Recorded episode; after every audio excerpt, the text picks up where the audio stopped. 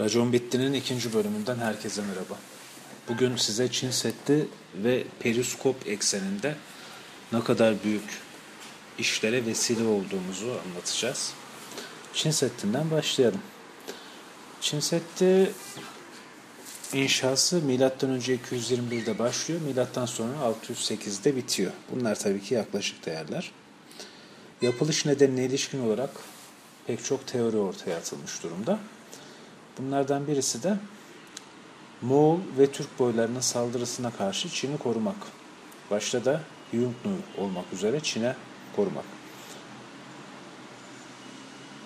Çin Seddi'ne ilişkin olarak e, ortaya atılan bir şehir efsanesi var. Bu da Çin Seddi'nin çıplak gözle uzaydan görülebilen insan yapısı tek eser olduğu yönünde. Şimdi bu metin kaynaklarına baktığımız zaman karşımızda Amerika Birleşik Devletleri'nin meşhur Ripley ister inan ister inanma müzesinin yayınladığı bir karikatür çıkıyor.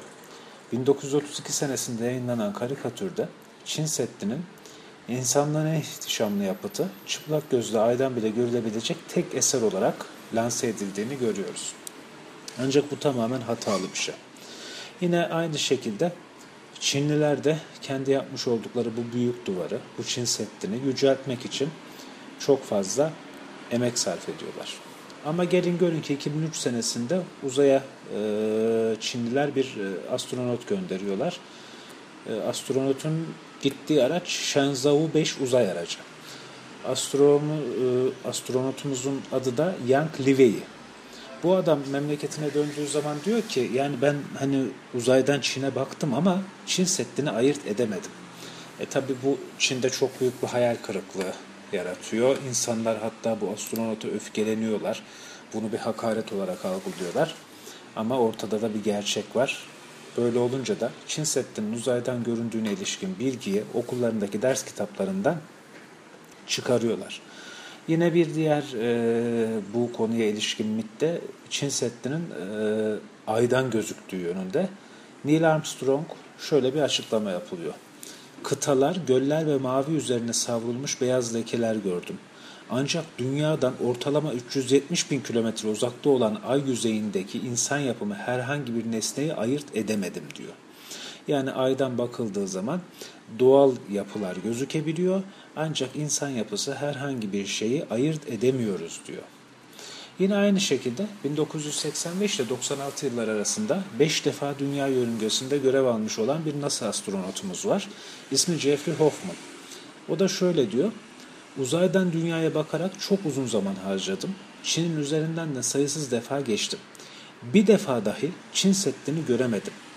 Adam diyor ki sorun şu gözlerimiz kontrasta yani zıtlığa duyarlı. Duvarın rengi ise iki yanındaki araziden çok farklı değil. Bu da bu arkadaşımızın neden bunu göremediğine ilişkin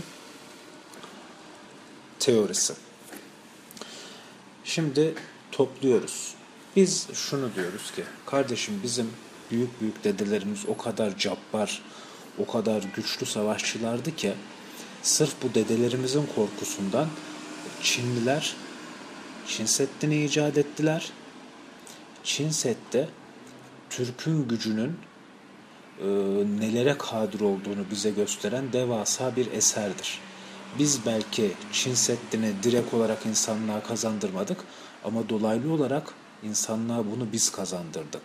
Çin Seddi bizim gücümüzün, bizim yıldırıcılığımızın bir simgesidir deyip ona bakıp onunla gurur duyuyoruz. Bir taraftan da bakıp utanmamız gereken şeyler var. Bunlardan birisi de periskop. Periskopa baktığımız zaman ne kadar satılmış bir basınımız olduğundan e, dolayı utanç duymalıyız. Ne kadar namussuz, ne kadar şerefsiz bir basınımız olduğuyla yüzleşip bundan utanç duymalıyız. Nedenine gelelim. Kai von B. Kapur. Bu arkadaş periskopun fikrini ortaya atan kişilerden birisi. 2013 Haziran'ında Gezi Parkı eylemleri sırasında bu arkadaşlarımız İstanbul'dalar. Bu arkadaş bir de şey İranlı. İran asıllı ama Amerikan vatandaşı. İran asıllı Amerikan vatandaşı olduğunu biliyorum. Bu e, Kayvon bakıyor ki etraftaki herkes sürekli olarak video paylaşmaya çalışıyor. Sürekli olarak yaşananları insanlarla paylaşmaya çalışıyor. Adamların aklına da periskop fikri geliyor. Ya diyorlar burada insanlar bu kadar büyük gayretlerle görüntü paylaşmaya çalışıyorlar. Keşke bunun böyle çok pratik, kullanımı basit bir yolunu bulsak. Ve bu fikir üzerine periskopu geliştiriyorlar. Periskop 2015'in ilk aylarında 100 milyon dolar karşılığında Twitter'a satılıyor. Yalnız bu 100 milyon dolar da olarak da geçiyor. Bazı haberlerde 50 milyon dolar olarak da geçiyor. Hani bu hisselerin ne kadarına tekabül ediyor? Onları tabi şirketlerin gizlilik anlaşması nedeniyle basına yansımamış şeyler şu aşamada bilmiyoruz.